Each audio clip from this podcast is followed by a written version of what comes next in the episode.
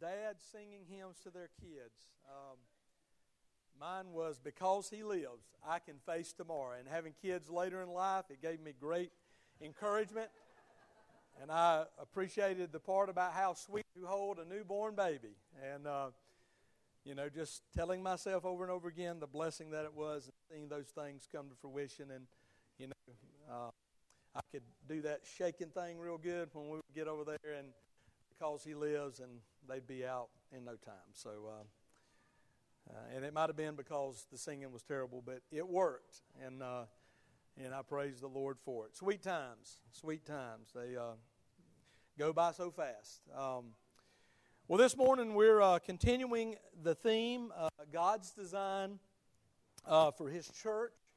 Um, and we've talked about a number of things. And today we're going to go back a little bit and then we'll read forward a little bit than where we were last week uh, to take up this idea today about about growing up, about Christians growing up, maturing uh, in their faith. And, and that's what God's design is for a healthy church, for people of God to mature and grow in their faith.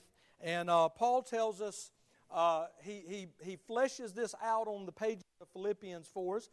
And, uh, you know, this is something where there's examples that are being uh, set here before us and it's interesting when you think about uh, Paul's writings and the timeline of, of, of the placement of this with respect to the church there at uh, Philippi. And I'll uh, give you a little bit more on that in a moment. But we want to begin in Philippians chapter 3, and we're going to start in verse 7. And we'll read through uh, chapter 4, verse 1, uh, so we kind of get the context of what we're uh, looking at with respect to this idea of growing up, maturing. So, if you would, with your Bible open this morning, would you please stand in honor and reverence to the reading of God's Word this morning? And we'll begin here in verse 7 of chapter 3. But what things were gained to me, these I have counted loss for Christ. Yet indeed, I also count all things lost for the excellence of the knowledge of Christ Jesus my Lord for whom I've suffered the loss of all things, and I count them as rubbish, that I may gain Christ, and be found in him, not having my own righteousness which is from the law, but that which is through faith in Christ, the righteousness which is from God by faith, that I may know him and the power of his resurrection, and the fellowship of his sufferings, being conformed to his death, if by any means I may attain to the resurrection from the dead.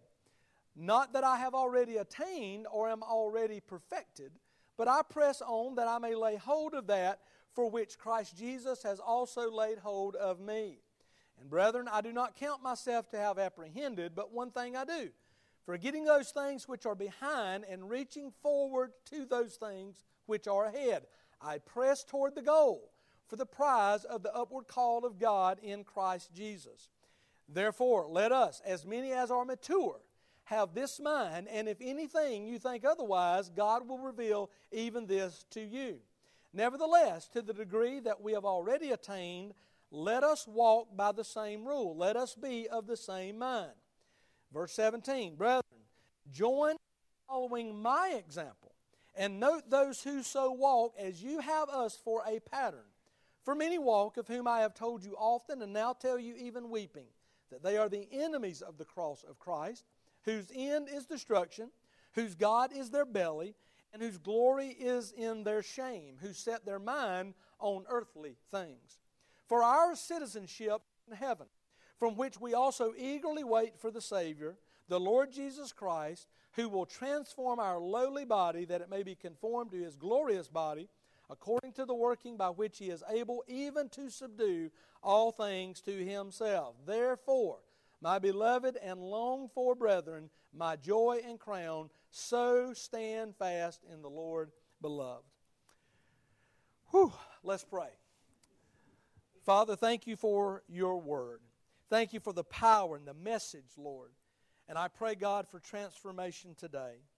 I pray, God, that we would make it our personal goal grow in our relationship with you, to grow up and to mature and to fulfill the call and the will of God on our lives. We love you and we need you. And God, we just, again, ask this morning that you would manifest yourself in our presence today. In Christ's name we pray. Amen. And you may be seated.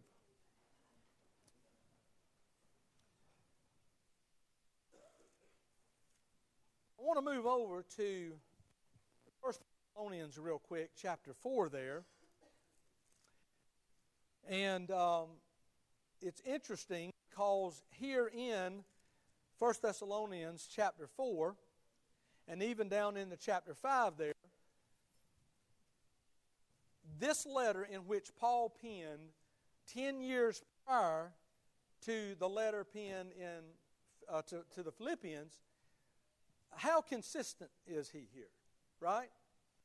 Um, before he says it the church at Philippi, a decade earlier, he says this to the church at Thessalonica.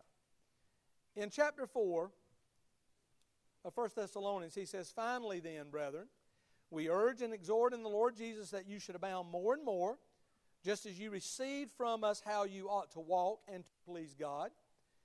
For you know what commandments we gave you through the Lord Jesus. Verse 3 For this is the will of God. We, we talk about we want to know the will of God, right?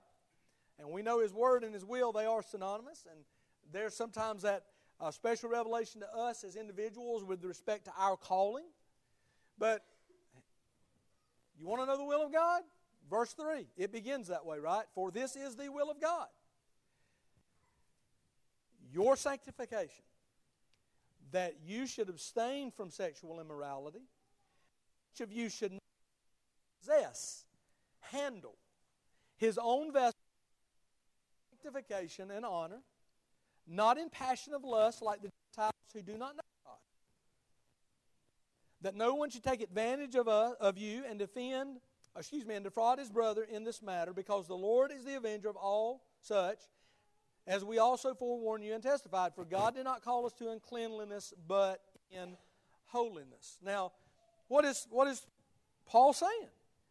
He's saying to the church at Thessalonica, God wants us to grow up and to mature and to become a disciple of the Lord Jesus Christ. And the word sanctification is the act of being set apart, becoming holy, perfected in Christ, but life's experiences and circumstances of life and the daily ebb and flow of life, these things we carry out in a certain way because of our worldview and the nature in which we have that has been changed completely through the Lord Jesus Christ, so that we want to be sanctified because we understand this is the will of God. For us to be this relational uh, person with Jesus Christ and for us to be different and to be set apart to be unique and distinct uh, for the glory of God. He would also say in 1 Thessalonians chapter 5, as he is kind of closing out that letter, in verse 16, to rejoice always, to pray without ceasing, and everything give thanks, for this is the will of God in Christ Jesus for you.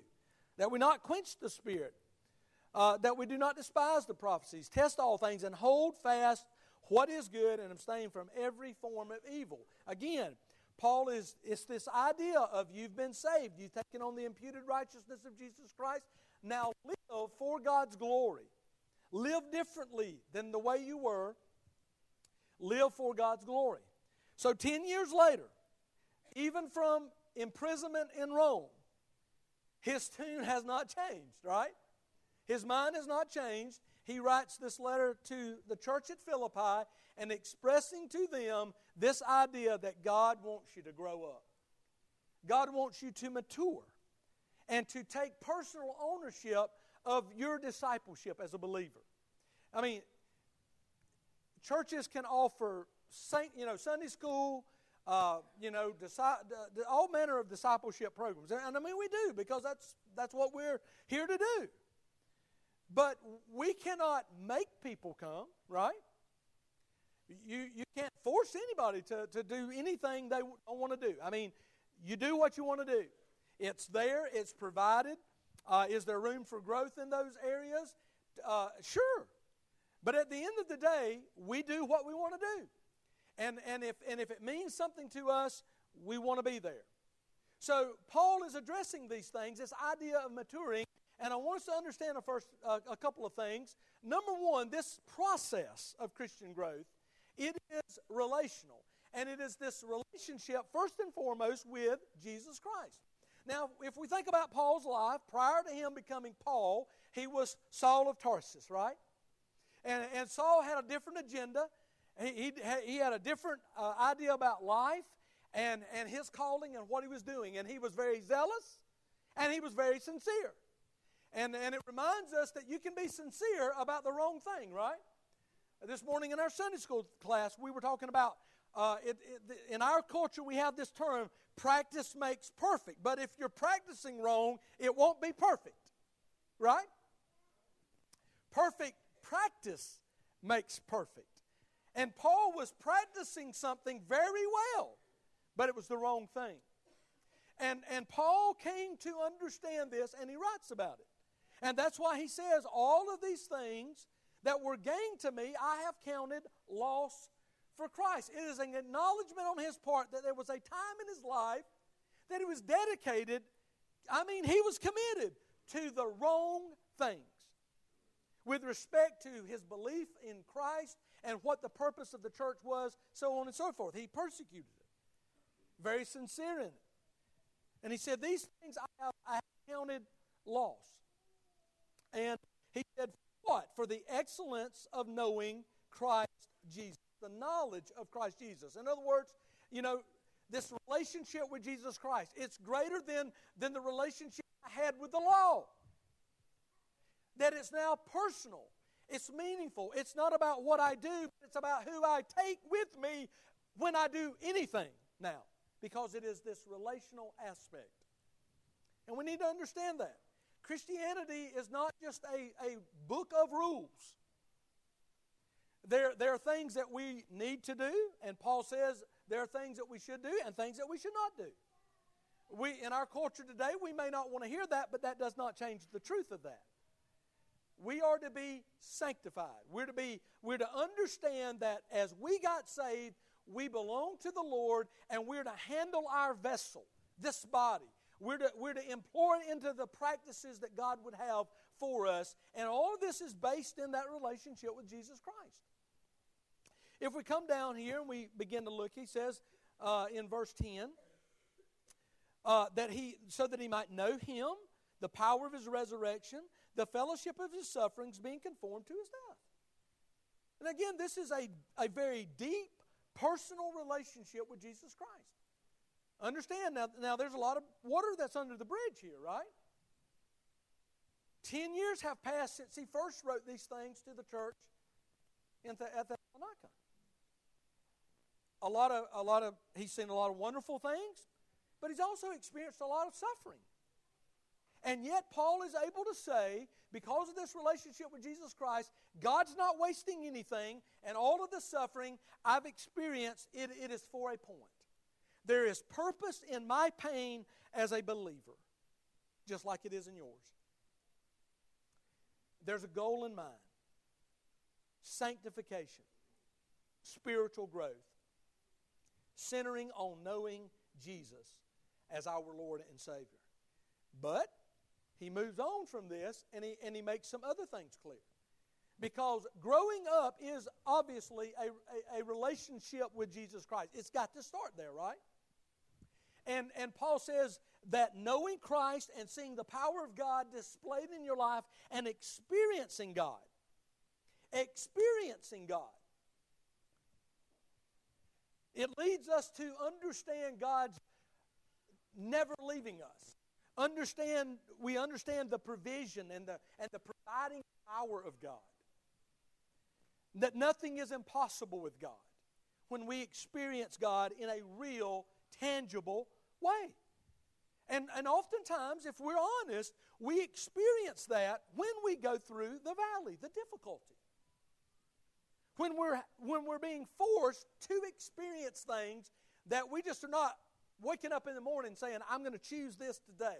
I want some suffering today, God. I don't have enough of it, Lord. I need some suffering today. We're not getting up saying that. We're just trying to get out the door with the makeup put on right or the teeth brushed and dressed for work, you know, in a lot of cases.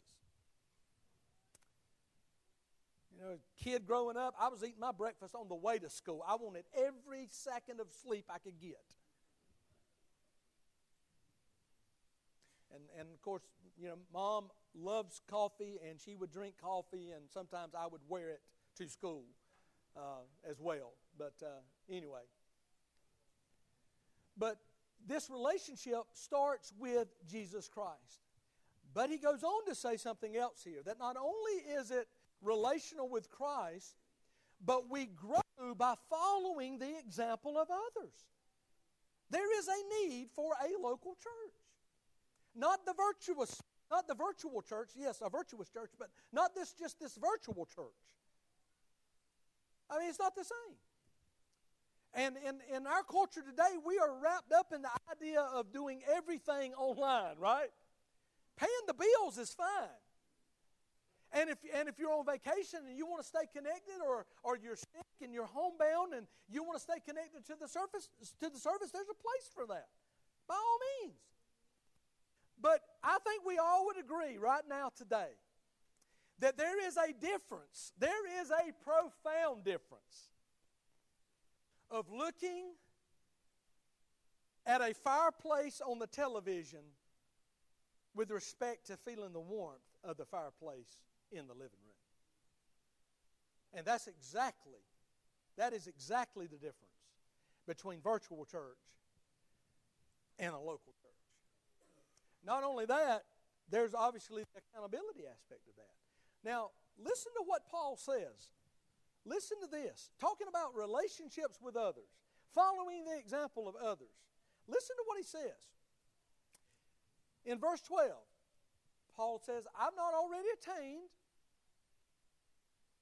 I'm not already perfected. There's a, there's a great admission. You talk about self awareness. The Apostle Paul says, I haven't, I have not made it to the point where this concerns me no longer. I'm not either. We're all works in progress. Amen? But Paul said he had a goal in mind, and he was willing to press on. He was willing to lay hold of that goal and understanding what that goal is and pursuing that goal. Okay? But I want you to notice what he says, speaking of relationship with other people. Because we're going to come back. But look at verse 17. Brethren, join in following my example and note those who so walk as you have us for a pattern. Can you, for a moment, think about the boldness of what he just said? Just, just think for a moment what he just said. Paul said, Follow me. I know the way, I know the one, I have the right goal in mind, and I have lived a pattern before you that if you follow it, you will not go astray. Wow. Wow.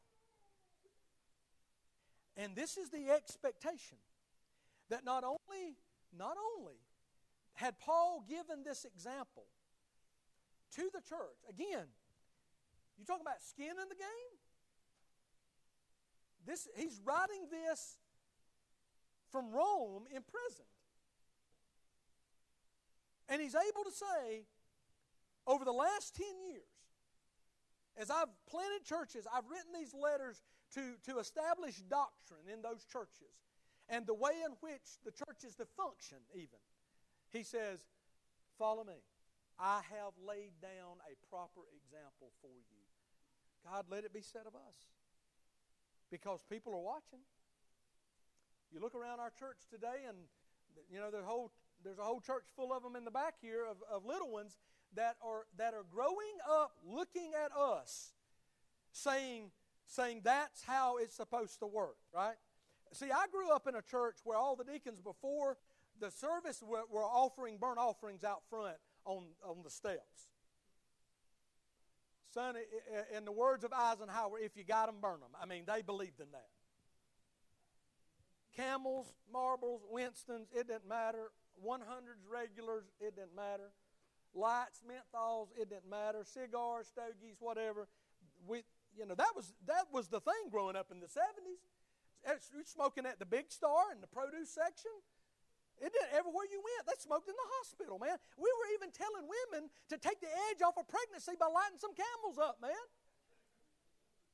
But we were following the science. So, anyway.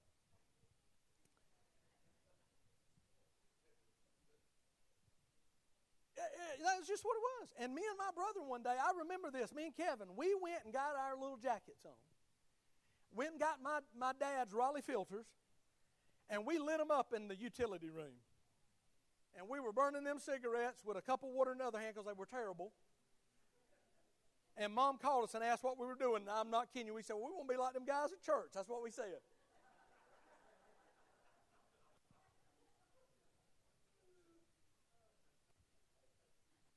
It was, it was, it was hilarious to us. And, and I, and I love, don't get me wrong, I love those men. They, they love the Lord.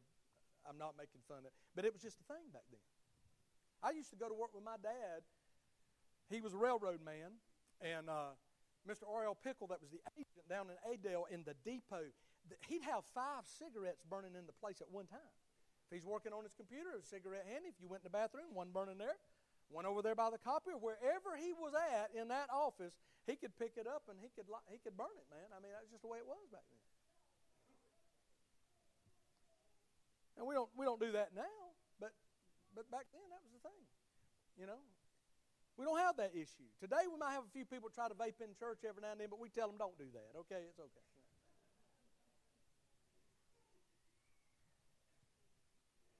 Now, I, I say that to, to make just a clear point that we all recognize that little kids look at us and they say, That's how you do it, right?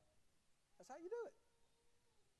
And, and, and the audacity of Paul to say, I've laid a pattern down that if you follow, you will not go astray. Because growing up, first and foremost, is our relationship with Jesus Christ. But growing up also is this relationship with other people. God's given us those folks to us. As we've said before, you're going to become that company in which you keep, and we're to be mindful of this relational aspect of growing and following other believers, the example that they are laying before us. But there's something else about growing up, and that is that it's demanding. It's not easy. It's not easy. It's hard it's hard. You you know, we got a lot of young people. They're they're playing rec sports, and they got you know they got their favorite uh, you know uh, football uh, athlete in mind, or they're uh, you know they're a baseball person, and they they know every stat that Derek Jeter ever laid down, and they just want to be able to play shortstop half as good as him one day. But but they're, but they're dreaming about the idea of, of being good at that sport and understanding that if, if you were, apart from some natural uh, God given talent, if you were just going, if you were good enough to, to perfect practice and do it consistently, if, if you wanted to get into a Division One school, understand you'd have to be good and you'd have to spend about 10,000 hours of practice to be good enough to play for a Division One school that, that was a good baseball school or, or a good football school It's a lot of time. That is a lot of time. And considering that, that from the time a person's in kindergarten to when they will graduate so that they can have a, uh, have a diploma to go, to go to another school, that's 15,000 hours from K through 12. So, so think about it. Just to play ball, you, you've spent two thirds of that basically. Somewhere in that neighborhood. It's demanding. And, and yet we look at we look at the things in the Word of God and look at all of these martyrs that have gone before us and our fathers uh, in the faith, and we think it's easy. No. It is hard. It is demanding. And, and when you choose to step out in faith and follow God and do hard things, you are going to experience them. Absolutely. They will come, no doubt. And Paul, he says this. He says, I haven't uh, uh, made it to the point where I'm not worried about going. But he says, I'm no longer consumed with things that are behind me. I'm reaching forward to those things which are ahead. Paul had a goal in mind. Paul had a goal in mind. Athletes train to get better. If, if, if they're going to compete in the Olympics one day, they're checking their times. And they know that to qualify on, on the, at the world level, there's a certain time, whatever the event is, that I've got to meet. There's a threshold, or I'm not even going to be in, included, much less win it. I got to qualify at this level just to get in. You're a NASCAR fan? Daytona 500, you know, last week, I think it was. Uh, you, you know, there's a lot of people that show up, but there's only going to be about 40 or so that are going to go around that track 200 times. Seems like 200,000, but anyway, you know. Because there is a certain qualifying time. And you know how to reach that, and, and, and every time you do it, you say, man, I'm not there yet. And what do you do? You train harder. Why? Because that is a goal that you are pressing forward to. And that's fine. That's great. I'm not against that. But I want to say that with the, with the same understanding in mind, what it would take to meet that goal that is temporal, there's a much greater cost associated with living out the things of God and, and experiencing the things of God in your life. It costs us something. It's a challenge. It's demanding, Paul says. He says, I press toward the goal. I press. It's, it's, it's, it's, the terminology they would use to say, I am practicing hard. I'm bringing my body into subjection. I have a goal in mind, and I am serious about attaining, attaining that goal. It's a mindset, he says. And he's preparing us for the next part of this growing up, looking to the Lord. Our relationship means. Looking to those who are around us, who serve with us, who are in, in church consistently with us, and we see their lives being lived out. Lived out. We see the, the heartache and the tragedies that they experience, and yet they are faithful, and it encourages us, right? And we realize if we take an honest assessment of what he's saying, that it is hard, that it is demanding, that growth is challenging, right? And Paul says, and we need to learn that. We need to have that mindset because they are real enemies of the gospel that you are going to have to do business with. We live in a culture today that is adamantly opposed to the things that we believe. Not just to the point where they say we're in opposition, but that they do things to show their animus toward us. That they despise what we're doing. And if you look around in our culture today and you just think, who are the role models that, that everybody's looking to? The majority of those are not church leaders. And by, and by the way, I don't know that they should be, to be honest with you, in our culture today. But most likely, there's somebody connected to the entertainment business in some respect. I mean, for crying out loud, we've had a show going on a long time now called American Idol. we love our we love our idols.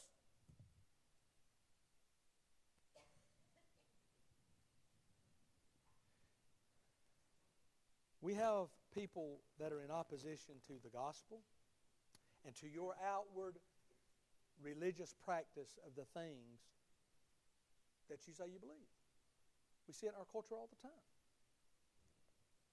And Paul said, Get ready because there are those who walk around you and who you live among who are enemies of the cross of Christ, verse 18. They're enemies of the cross of Christ.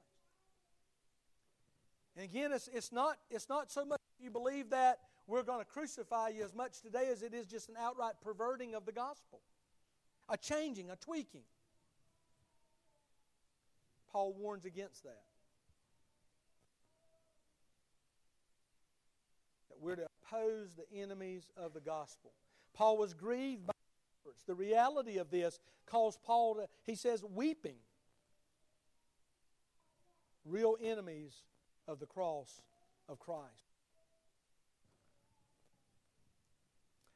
And then finally, he leaves us with this. He says, Citizenship is in heaven in verse 20, which also we eagerly wait for the Savior, the Lord Jesus Christ, who will transform us. We might be conformed to his glorious body, according to the working which he is able even to subdue all things to himself. Therefore, my beloved and long for brethren, my joy, my crown, stand fast in the Lord, beloved. Stand fast in what? In these things. And he says, and with respect to your motivation, the anticipation of eternity. See, that ought to motivate us, folks. It ought, it ought to motivate us because we understand as Christian people, because this is our textbook, right? Not, not somebody's seven steps to this or that, but, but the Bible. Not, not the commentary, because God's Word is commentary on their notes. The book, the Scriptures. We're to know them. We're to read them. We're to study them. Why? Because we understand when we read this book, it's never going to tell us that there's hell number two for those that aren't quite as bad. No, when, when we leave this earth, there are one of two places we're going to spend upstairs or downstairs. It's either with the Lord in heaven and all that He's prepared for us, or it's with the devil in hell forever. The Bible does not shy away from that. We do that today because we don't want to offend anybody. But the reality is, there is a hell to shun and there is a heaven to gain. And if it is offensive to you, it will be offended now. Be offended now. Because, folks, there is no hell number two. And we think about folks that have done all kinds of, of heinous acts and, and, and, and a level of depravity we can't wrap our mind around. We say, yeah, surely they're in hell. But hell is full of people who were pretty doggone good, but they weren't saved. They were compliant, they were philanthropists. Hell's full of people who thought they were good enough and that God was lucky to have them. Christian, understand. Understand. There is a heaven we're to gain. And the eternal security that we have through this relationship with Jesus Christ, it is ours if we believe in faith and respond. Our citizenship is in heaven.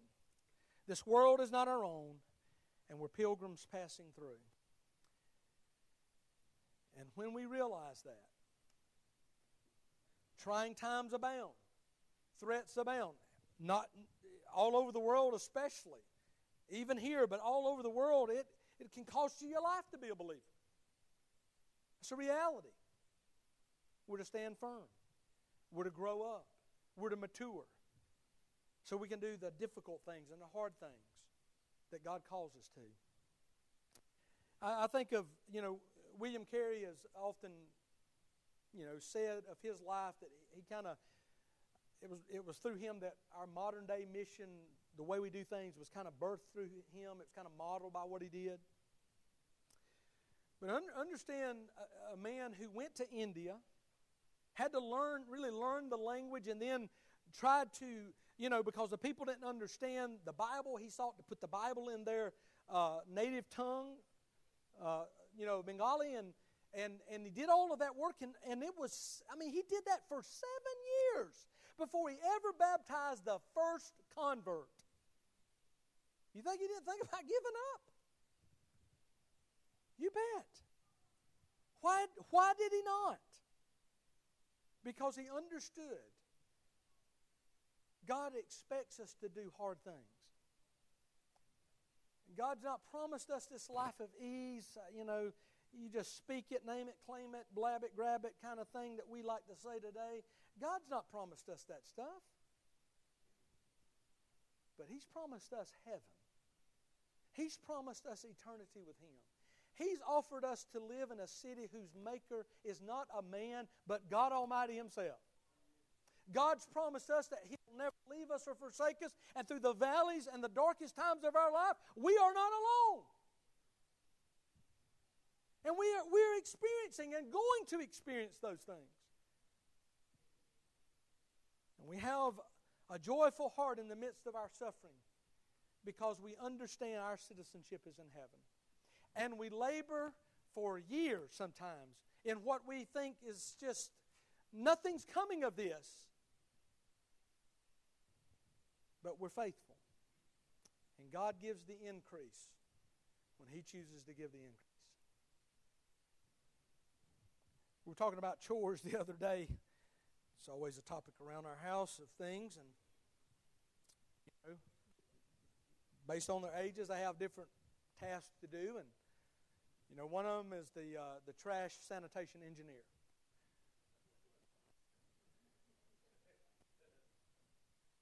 And, and, and one is the, uh, is, is, the dishwashing engineer. And uh, I was asking my son, whose job is to take care of the trash, to do that. And he said, Well, go get so and so to do it. Ask them to do it. I'm, I'm doing this.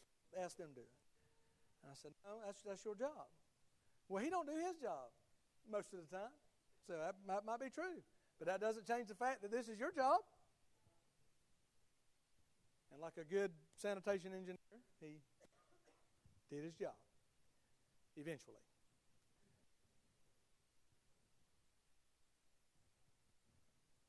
We're to do what God's called us to. We're to be faithful and we're to stand. And to be calls us home or we're here at his appearing. We're, we're, not, we're, not, we're not judged by what somebody else is doing over here. We're going to give an account for what we're supposed to be doing. And God desires for us to grow up. Forget the shallowness of just modern day Christianity stuff. Forget that. Commit to do hard things and do them for the glory of God. There's great reward in being faithful. Just be faithful. Mature and grow in your relationship with the Lord. That's what God wants for His church. He wants us to grow up. May that be your heart's desire this morning. Let's join our hearts in prayer. If you would, let's stand our feet this morning.